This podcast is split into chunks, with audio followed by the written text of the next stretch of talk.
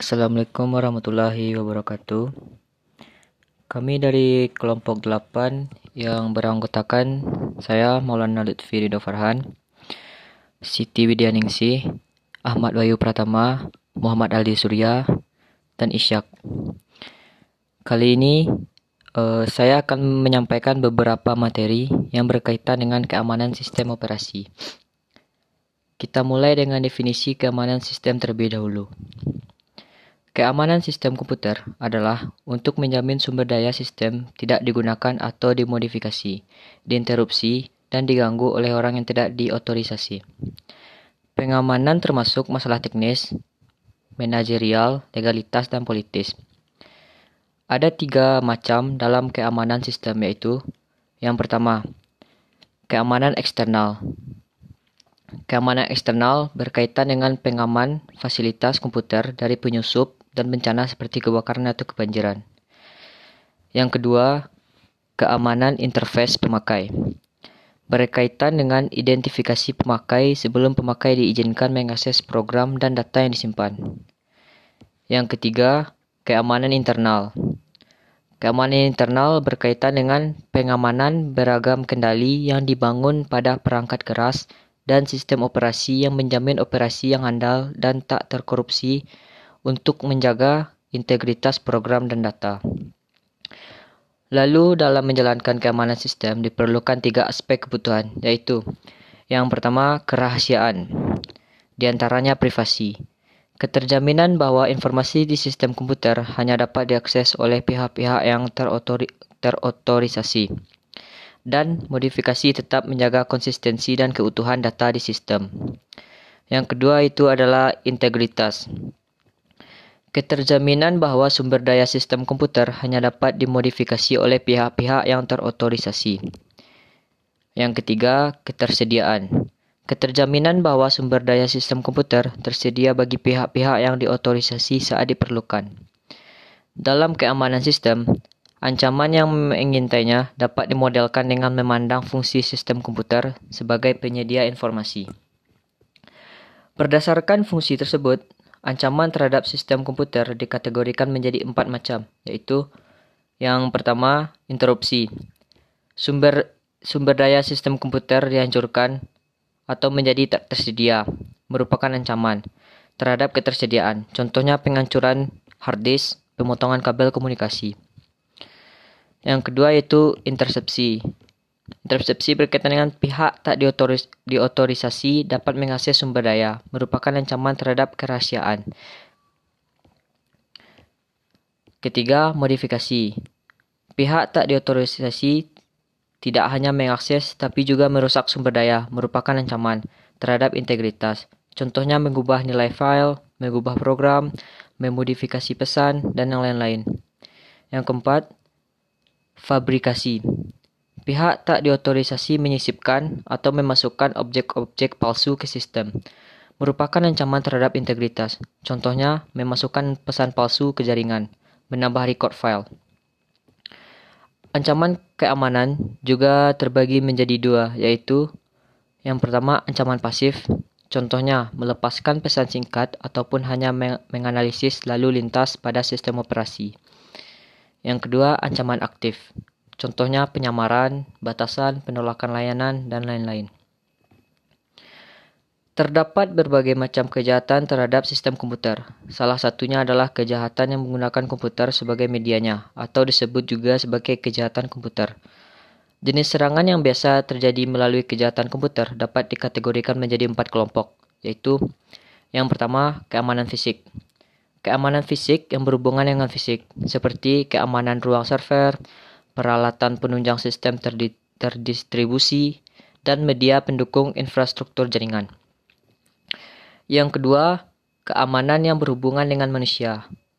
Manusia merupakan salah satu faktor yang perlu diwaspadai. Istilah yang sering digunakan adalah social engineering. Manusia sering dimanfaatkan oleh penjahat komputer untuk mengorek informasi tertentu dengan berpura-pura sebagai orang yang berhak mengakses informasi tersebut.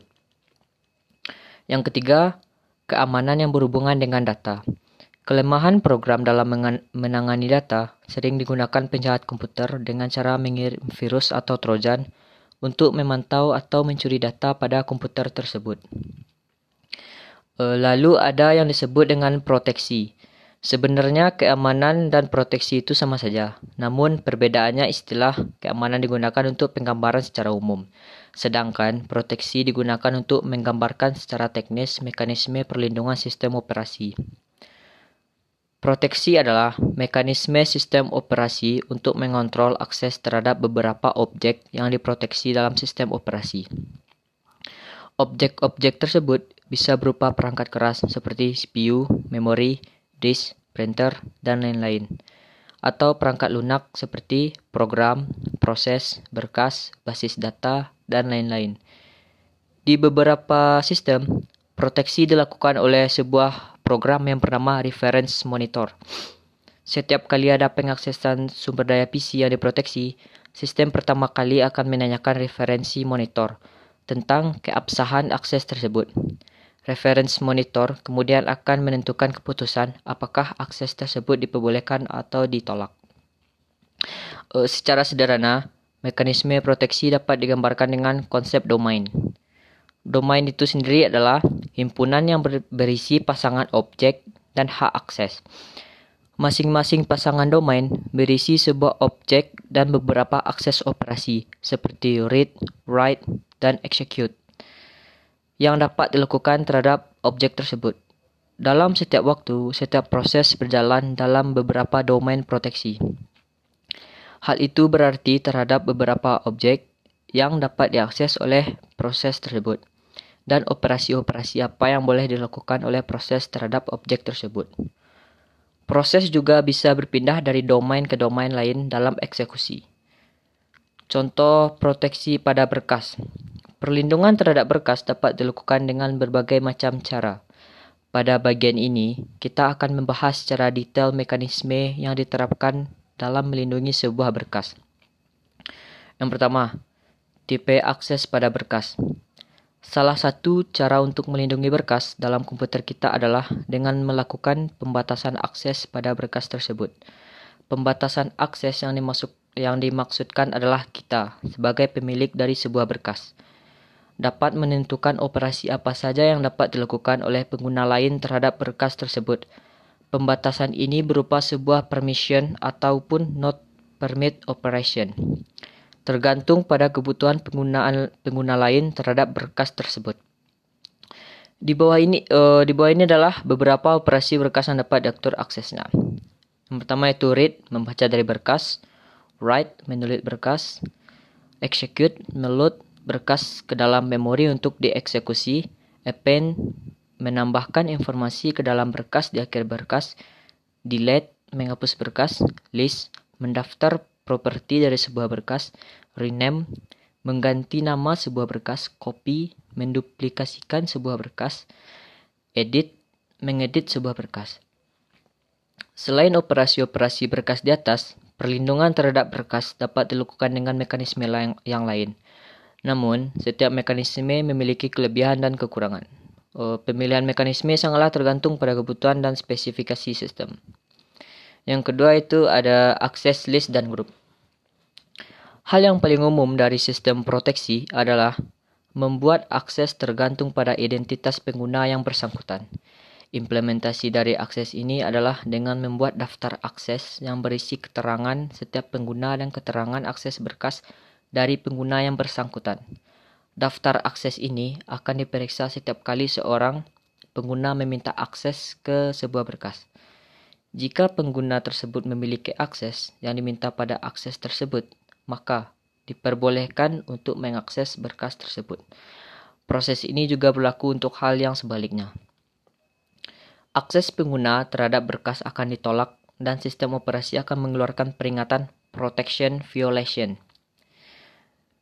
Masalah baru yang timbul adalah panjang dari daftar akses yang harus dibuat seperti telah disebutkan, kita harus mendaftarkan semua pengguna dalam daftar akses tersebut hanya untuk akses pada satu berkas saja. Oleh karena itu, teknik ini mengakibatkan dua konsekuensi yang tidak dapat dihindarkan. Yang pertama yaitu adalah pembuatan daftar yang sangat panjang. Ini dapat menjadi pekerjaan yang sangat melelahkan sekaligus membosankan. Terutama jika jumlah pengguna dan sistem tidak dapat diketahui secara pasti. Yang kedua, manajemen ruang hard disk. Yang lebih rumit karena ukuran sebuah direktori dapat berubah-ubah. Tidak memiliki ukuran yang tetap. Kedua konsekuensi di atas melahirkan sebuah teknik daftar akses yang lebih singkat. Teknik ini mengelompokkan pengguna berdasarkan tiga kategori. Yang pertama, owner, yang artinya user dapat membuat berkas. Yang kedua itu adalah group, sekelompok pengguna yang memiliki akses yang sama terhadap sebuah berkas atau men-share sebuah berkas. Yang ketiga, universe, seluruh pengguna yang terdapat dalam sistem komputer. Dengan adanya pengelompokan pengguna seperti ini, maka kita hanya membutuhkan tiga field untuk melindungi sebuah berkas. Field ini diasosiasikan dengan tiga buah bit untuk setiap kategori. Dalam sistem Unix dikenal bit RWX dengan bit R untuk mengkontrol akses baca. Bit W sebagai kontrol menulis dan bit X sebagai bit kontrol untuk pengeksekusian. Setiap field dipisahkan dengan field separator. Yang ketiga, pendekatan sistem proteksi yang lain. Sistem proteksi yang lazim digunakan pada sistem komputer selain di atas adalah dengan menggunakan password atau kata sandi pada setiap berkas. Beberapa sistem operasi mengimplementasikan hal ini bukan hanya pada berkas, melainkan pada direktori. Dengan sistem ini, sebuah berkas tidak akan dapat diakses selain oleh pengguna yang telah di diketahui password untuk berkas tersebut. Akan tetapi, masalah yang muncul dari sistem ini adalah jumlah password yang harus diingat oleh seorang pengguna untuk mengakses berkas dalam sebuah sistem operasi. Masalah yang lain adalah keamanan password itu sendiri. Jika hanya satu password yang digunakan, maka kebocoran password tersebut merupakan malapetaka bagi pengguna yang bersangkutan. Sekali lagi, maka kita harus menggunakan password yang berbeda untuk setiap tingkatan yang berbeda. Demikianlah materi yang dapat kami sampaikan. Sekian, Assalamualaikum warahmatullahi wabarakatuh.